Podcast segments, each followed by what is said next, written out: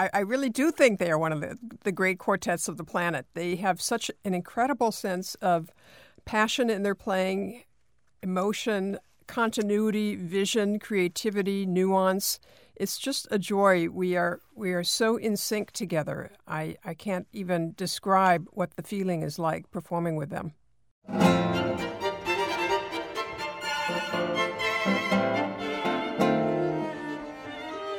You can really hear those things in your new recording, uh, the beautiful and inspiring souvenirs of Spain and Italy.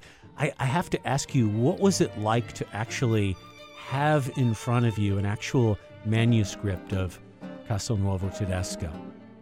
Well, that was a remarkable thing because I learned a few months before our recording. We've been playing together as a, a, group in a quintet since 2016 when I first invited them to join me at my annual Aspen Music Festival recital where I had the guitar department.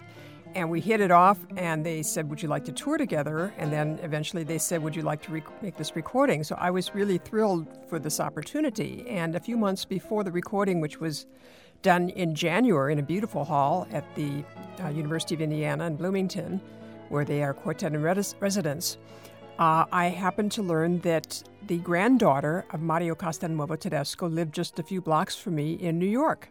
So I got in touch with her, and she was able to share just amazing stories about Mario, her grandfather, which were so inspiring, and provide us with a copy of the manuscript in his own handwriting of the quintet. So that was just the, the best resource to check notes, all the dynamic markings. The pages are filled with dynamic markings, and it's so crucial to be able to see where they're really located and in the phrases and how he expressed it. I felt so connected to Mario Castelnuovo Tedesco through this experience as if I were part of the family.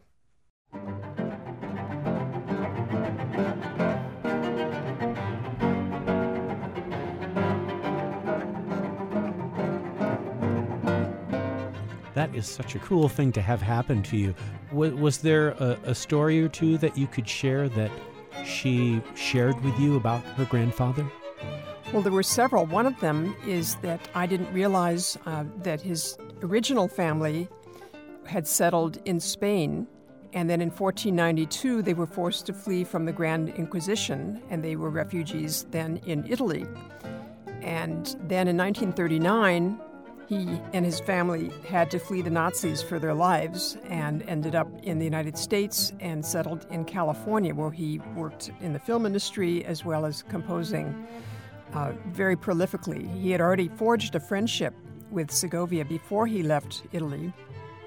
And he actually wrote this quintet in 1950. The Tedesco part of his name, I didn't realize, was never part of his name. It was Castelnuovo. And he added Tedesco at the behest of a friend who had uh, no children and no legacy when he would pass. And he said to Mario, We're such good friends, could you possibly hyphenate your name so that Tedesco will live on? And what a beautiful spirit to have done something like that. Yeah, that's great. This is Peter Whorf for WRCJ. I'm speaking with one of the most prominent guitarists of our time, Sharon Isbin about her new uh, recording, Souvenirs of Spain and Italy, that she's made with the Pacifica Quartet. Music of Mario Castelnuovo Tedesco, Joaquin Turina, Luigi Boccherini, and Antonio Vivaldi. And as I listened to the Vivaldi piece, I, I thought of another conversation I heard you have about um, the great Bach keyboard artist, Rosalyn Tureck, who you edited and published Bach lute suites with, and wondering how you might have carried some of that experience into Vivaldi. Well, I studied for 10 years with Rosalyn Tureck, and mm-hmm. we were great friends for a good 30 years. The original idea in my going to her was to prepare performance editions of all the Bach lute suites and to learn about Baroque performance practice, embellishment, articulation, phrasing, and so forth. So, all of that, of course, would inform the way I would approach any Baroque music, including Vivaldi. So you can hear, particularly in the slow movement, all kinds of improvised trills and passing notes that I add, particularly in the repeats.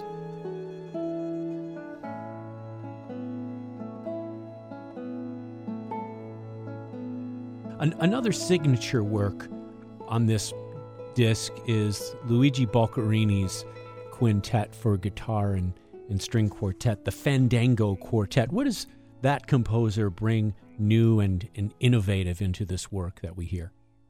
Well, like Castelnuovo Tedesco, who was inspired by Spain, Boccherini, even though he was born in Italy, ended up living most of his life in Spain and writing for the king. And he was a cellist, so he loved to, to, create quintets where he could perform with a string quartet. And then he ended up setting many of those for a friend of his who was a guitarist, this being his most famous one. The Fandango, of course, was a Spanish dance. And, and I think nothing describes it better than when Casanova, contemporary of Boccherini, actually saw the dance being performed in Madrid and it blew his mind. He, he wrote in, in 1767, he wrote, Each couple, man and woman, take no more than three steps at a time.